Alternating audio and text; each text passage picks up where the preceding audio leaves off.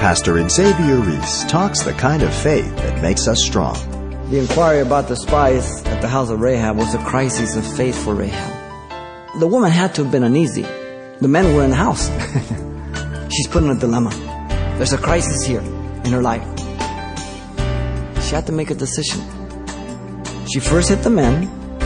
She knew she was acting treacherously to the king of Jericho. She knew the men were enemies, but she made a decision.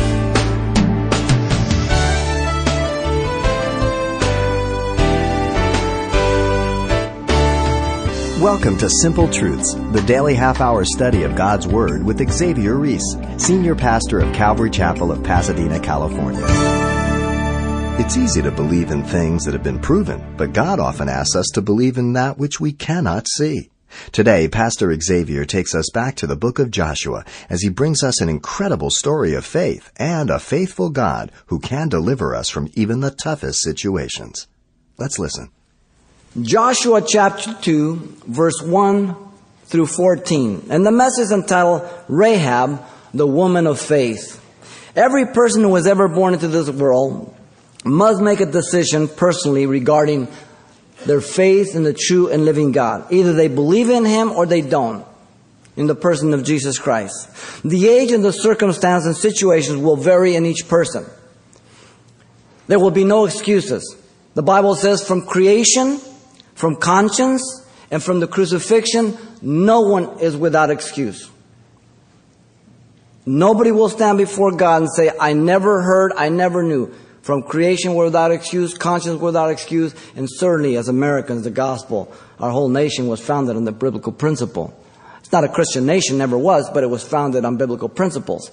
You would have to demolish every monument in Washington, D.C. to deny, because there's scriptures plastered all over the Washington monuments. The Liberty Bell has a year of Jubilee on it. but man is without excuse, regardless of what. Uh, 2 Peter 3 9 says that God's not willing that any should perish, but that all should come to repentance. So no, we know that God is willing to save man, but we know that not all men are willing to be saved. It's a personal choice. And so here in our text in Joshua, the harlot uh, Rahab is a perfect example of God's willingness to save sinners, and it's introduced by the sending out of these two spies and it unfolds in a threefold movement progressively. Let me read these 14 verses for us. Now Joshua the son of Nun sent out two men from acacia groves to spy secretly, saying, Go view the land, especially Jericho. So they went and they came to the house of the harlot named Jer- uh, Rahab and lodged there. And it was told the king of Jericho, saying, Behold, men have come in here tonight from the children of Israel to search out the country. And so the king of Jericho sent to Rahab, saying, Bring out the men who have come to you, who have entered your house, and they have come to search out all the land or the country. Then the woman took two men and hid them and said, Yes, the men came to me, but I didn't know where they were from. And it happened as the gate was being shut when it was dark that the men went out. And where the men went, I don't know. Pursue them quickly, for you may overtake them. But she had brought them up to the roof and hidden them with the stalks of flax. And she had laid there in order on the roof. Now, then the men pursued them by the road to the Jordan, to the forest, the place of crossing. And as soon as uh, those who pursued them had gone out, they shut the gate. Now, before they lay down, she came up to them on the roof and said to them, I know that the Lord has given you the land, and that terror of you has fallen on us, and that all the inhabitants of the land are faint hearted because of you. For we have heard how the Lord dried up the waters of the Red Sea for when you came out of Egypt. And what you did to the two kings of the Amorites who were on the other side of the Jordan, Sihon and Og, whom you utterly destroyed. And so as soon as we heard these things, our hearts melted. Neither did there remain any more courage in any one of us because of you. For the Lord your God, He is God in heaven above and earth beneath. Now therefore, I beg you, Swear to me by the Lord, since I have shown you kindness, that you also will show kindness to my father's house and to give me a true token. And spare my father, my mother, my brothers, my sisters, and all that they have, and deliver our lives from death. So the man answered her, Our lives for yours, if none of you tell the business of ours. And it shall be when the Lord has given us the land that we will deal kindly and truly with you. Now, God's willingness to save sinners is portrayed here in a beautiful example of Rahab and it's unfolded in a threefold movement by the sending out of the two spies. Verse 1 and 2, the sending out of the spies brought them to the house of Rahab. Then in verse 3 through 7, the inquiry about the spies at the house of Rahab. And then thirdly, in verse 8 through 14, you have the covenant of the spies with Rahab. Notice the sending out of the spies brought them to the house of Rahab, verse 1 and 2. Often in the scriptures, we read that God directs us. And sometimes people say, well, this was just coincidence. No, remember Ruth? It says she happened to come into the fields of Boaz. There's no coincidence with God's people. God is directing. He's coming in the land, and He's not going to reject any who open their heart to believe in the God of Israel. Here's the first example. In verse 1, we have the departure and the arrival. Joshua sent out these two men from Acacia Grove uh, to spy out secretly. as the place of the last encampment with uh, the leadership of Moses in Numbers 25:1. From there, they could see Jericho. They're on this side, the west side of the Jordan. I mean, the east side. They're looking across, and they're going to come across. In fact, here the word "secret" is not really secretly uh, uh, referring to their enemies, but it's secret regarding to Israel. Why? Because 38 years ago, they sent out 12 spies. And 10 of them came back with an evil report, and those 10 turned the hearts of two and a half to three million people to not enter the land. And they began the greatest death march of their life 38 years in the wilderness. So these men were sent out without any of the people of Israel knowing. This is wisdom on account of Joshua. And they are supposed to report back to him, by the way, verse 23 is going to tell us. So nobody knew they left, nobody knew they come back, and they report straight to Joshua, the leader that got his commission. In fact, they will be the ones that when they take Jericho, they will go into the house of Rahab and pull her and her family out. The two of them. The most interesting thing I find about this account is that these two guys aren't named. They're not important. The only one named is Rahab the harlot. She's God's goal. She's a sinner who has opened her heart to God, as you're going to see. Notice still in verse 1 that Joshua gave specific instructions go view the land, especially Jericho. Now, some see the lack of faith here in Joshua because he sends out the spies. But again, the text does not say that. God never rebukes Joshua for it. So if the text doesn't say something, it's best for us to shut up. We're not to read into the text at all. In fact, 38 years, as I mentioned, has passed. What general would go on reconnaissance that's 38 years old? Even though God has said He's going to give him the land already. I, I presume you've moved away from where you grew up, the town. And you, when you went back five, ten years later, was it the same? Some buildings weren't even there that were there. And, and you even got confused on what street were where because it had changed so much. they needed fresh reconnaissance. Keil, the commentator, says the help of God does not preclude human action, but rather presupposes it. There's the divine and the human that works together. We don't understand how that works, but we can't just cop out to it. Jesus spoke often about the wisdom of the children of, of the world darkness, how sharp they are in exactness and different things and how sometimes the children of light are just do, do, do, do, do, do, real naive. And we need to be thinkers. We need to be sharp. To be presumptuous and careless is the seed for failure, not faith.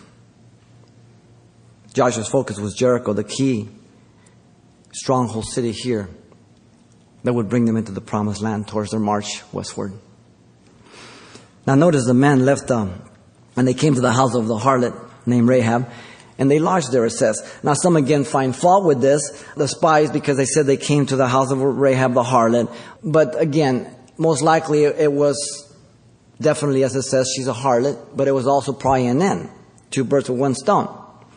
Okay, now, some of you, after here, are going to go out and, and when you walk in that restaurant, you're going to sit down, and you know what? It's very possible there's going to be fornicators in the reading, even murderers, people who take dope. Does that make you one with them? Of course not. And so sometimes people have so many lame excuses regarding the scriptures. And they read into the scripture what it's not saying. The text does not say they went to seek out the harlot or they went out to seek harlots. It says they went there for lodging, accommodations. After all, it's the oldest trade in history to get information, even today in governments. but they weren't going for that purpose, but where else to go to an inn where they wouldn't be detected so obvious to gather information?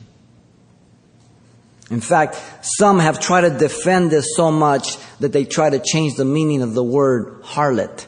The word in Hebrew is zana. And they say it means innkeeper. No, it doesn't. There's no evidence for that. The word zana means illicit heterosexual intercourse, and it always refers to a woman, except for two times. One in Exodus 34, 16 and Numbers 25, 1.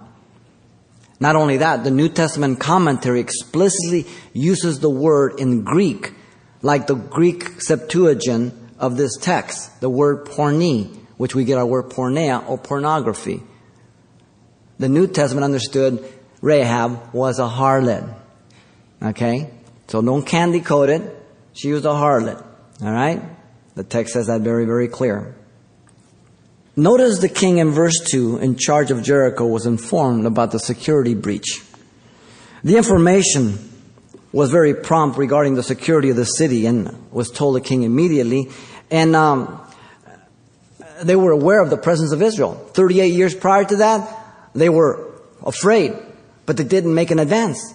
It's been 38 years. Now they see them. They're on the move. They're going to come over the Jordan. It's flood season. It's going to be a little tough. They don't know how, but they're afraid. And so they're very aware of their presence and they have sentinels out. They're looking for them. Notice the information to the king was very efficient. They gave the exact time of the infiltration. Behold, men have come here tonight. The individuals were identified as from the children of Israel. And the indicated purpose was stated to search out the country. That's great intelligence. It was immediate. We should learn from these non believers as Christians on what we do to make sure it's prompt, it's clear, it's precise, it's immediate. Sometimes Christians are flaky. we don't like to hear that, but that's the facts. Jack? Andrew Jackson used to tell his men, pray and keep your powder dry. The human and divine. In fact, um, when God is leading and guiding a person, it does not exclude good common sense for preparation in life. In other words, God told Noah he's going to bring judgment upon the whole world and that he would save him and his family. But then Noah had to build a boat. You know what I mean? God didn't say, poof. I like that one, Noah. Not big enough for you? He built it. 120 years. How long would you have hammered? Interesting. Some people believe God is leading them sometimes to marry a person. But they don't do anything to prepare themselves.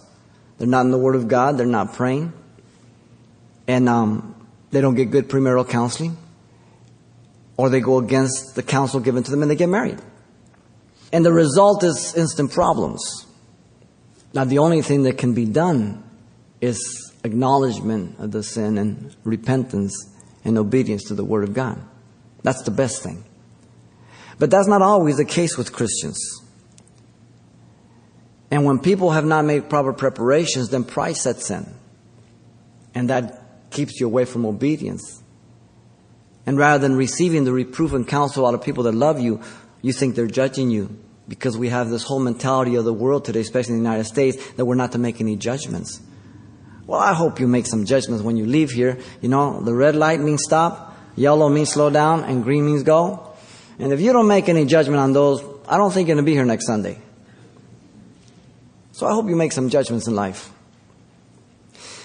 We are told that all things were written for admonition, for our learning, lest we think we stand and we end up falling. in 1 Corinthians 10, 11 through 13. God will never allow us to be tested beyond our ability to bear it, but always give us the way of escape, the human and the divine. Remember Joseph in Egypt? Potiphar's wife? Foxy girl. Beautiful. Joseph is young, red-blooded male. She wants to seduce him. She tries to force him. Takes his cloak. Joseph says, well, I tried all I could. Might as well go for it. No. He runs naked. The only way of escape. First streaker in the Bible. he took the way of escape, you understand? He knew what the divine command was, and he understood the human responsibility. When a person begins to believe the things they hear or read about God, they're acting in faith and God is using that opportunity and will use it to draw that person to himself and to reveal himself because they are acting on what they're hearing about God in the scriptures. Faith comes by hearing, hearing by the word of God. Romans 10:17 says you know that. Those that come to God must believe that he is and that he is the reward of those who diligently seek him. Hebrews 11:6. Hebrews 11:31 gives us a commentary regarding Rahab the harlot. Listen to it. By faith, the harlot Rahab did not perish with those who did not believe when she had received the spice with peace. She believed what she heard about God. She acted upon it. The rest of the people didn't. The Bible says, but even if our gospel is veiled, it is veiled to those who are perishing, whose minds the God of this age has blinded, who do not believe lest the light of the gospel of the glory of Christ, who is in the image of God, should shine upon them. 2 Corinthians 4, 3 through 4. You remember before you came to Christ? And your response and your thinking, and all of a sudden you heard the gospel one day and boom, the Holy Spirit nailed you. And you knew that you knew that God sent the Son and you were a sinner and you were in some deep trouble. and He forgave you. And what a difference it made after that. I remember to this very day, 30 years ago. Life transforming. My friends thought I had really drank a little too much or smoked one a little too many, and they were waiting for me to go back. I've buried three of my friends already. They're still waiting for me to go back. Hmm. The sending out of the spies brought them to the house of Rahab is good common sense. Very practical.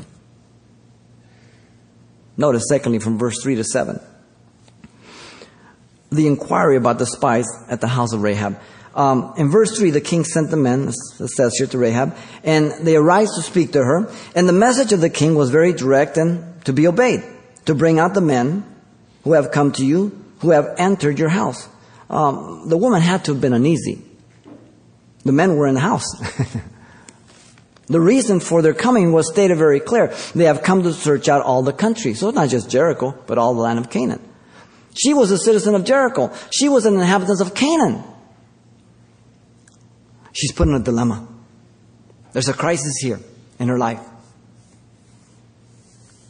Notice verse 4 and 5, the woman Rahab lied to the men then. She chose to lie. She first hit the men, she knew she was acting treacherously to the king of Jericho. She knew the men were enemies, but she made a decision. And in verse 4 there, she acknowledged that the men had come to her, but that she didn't know where they were from. She was ignorant of this. Probably being a prostitute for so many years, I would imagine this comes second nature. And if you live in a lifestyle, certain things come real easy. You remember the first time you stole a candy bar? It was hard. But when you were 18, you were a pro. Didn't bother you anymore. No big deal. Or perhaps it was just sheer understanding of who God was and she feared God more than man, which is a good thing. but clearly the measure of light that she has was very small compared to the one you and I have. She had just heard. She hadn't seen anything. And yet she acted upon this. In verse 5, she stated that the men at dark slipped out of the city before the gates were shut, and um, she didn't know their whereabouts. um, she definitely had made a choice to protect her enemies. And she gave them even a decoy to put distance between the men of the city and the spies. So she told them to pursue them quickly, that they may overtake them. The obvious lie here should not be defended. Lies are wrong. They're never ordered by God or condoned by God. There are a number of instances in the scriptures that present people lying, but they're never ordered by God or condoned by God. You have uh, the midwives of Egypt that lied to the Pharaoh and they saved the Hebrew male child, didn't kill him. God didn't order it, He didn't condone it. This is what they did. So in other words, all these records, recordings of men and women lying, whether they are believers or non-believers, they are accurate records of what they said. But not everything that's recorded accurately is accurate and truth to God's truth. Example. In Genesis, Satan came to Adam and Eve, first. Has God said, you won't die? Now that's an accurate statement of Satan but it's not true biblically, right? So the Bible gives us the real genuine book and it gives us real live records of men and women as they really are. They are human, though some of them are believers. They are human and they have human frailties. They still are sinners. They can still fall short. And so the Bible is a real record and lying is always wrong. But when human life is involved, and there's a principle that we'll follow through here. You guys are familiar with Corrie ten Boom, right? World War II, the hiding of the Jews. The principle there is to save life, right? From an evil regime. Look at verse 6. The woman Rahab had hit the man on the roof. The uh, stacks of flax um, here are good evidence that Rahab most likely had abandoned her harlotry, her old lifestyle, and was now earning a living through making linen. This is not just reading into the text. We're going to get some New Testament confirmation of this. Now, here's the evidence that she had changed her lifestyle already. The book of James in chapter 2, verse 25. Remember, Paul is speaking in Romans about faith coming first to salvation and then works come after as evidence salvation? And then when James is talking about salvation, he's talking about once you come to faith, the evidence that you're saved is there's works, right? And he makes mention of Rahab. Listen, he says in James 2:25, likewise was not Rahab the harlot also justified by works when she received the messengers and sent them out another way? What was James saying? He was saying that Rahab was saved. Her works demonstrated her faith, which verifies that she had already repented from her harlotries. That's pretty good, huh? And she had a little bit of light, and she made a decision on what she knew. So the men pursued the spies in verse 17. Went down towards Jordan, the areas of the fords, the crossings there. They shut the gates when they left. The woman was in a crisis. She made a decision. Now, we as believers should not lie when we're confronted with accurate information and truth. Nobody should use this text to say, well, you know, I can lie. Acts 5:29, they told Peter and them not to preach in the name of Jesus. He says, "You judge whether we obey God rather than man." When something contradicts the word of God, I obey God. I don't obey man. The inquiry about the spies at the house of Rahab was a crisis of faith for Rahab. She had to make a decision. Pastor Xavier Reese, reminding us how strong faith requires equally strong decision making by way of the example of Rahab from Joshua chapter 2. And you can request a copy of today's encouraging message titled Rahab, the Woman of Faith, available on CD for just $4. And make sure you share this study with someone who could use some words of encouragement. The title to ask for once again is Rahab, the Woman of Faith, or simply mention today's date when you write Simple Truths, 2200 East Colorado Boulevard, Pasadena, California, 91107. Or to make a request by phone, call 800 926 1485. Again, that's 800 926 1485. Or the address once again is Simple Truths, 2200 East Colorado Boulevard, Pasadena, California, 91107.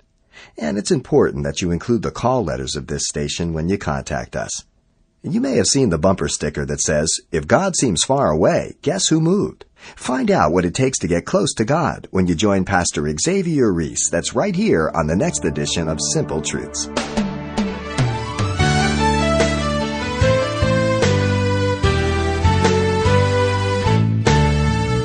Simple Truths with Pastor Xavier Reese, a daily half hour broadcast, is a radio ministry of Calvary Chapel of Pasadena, California. www.calvarychapelpasadena.com.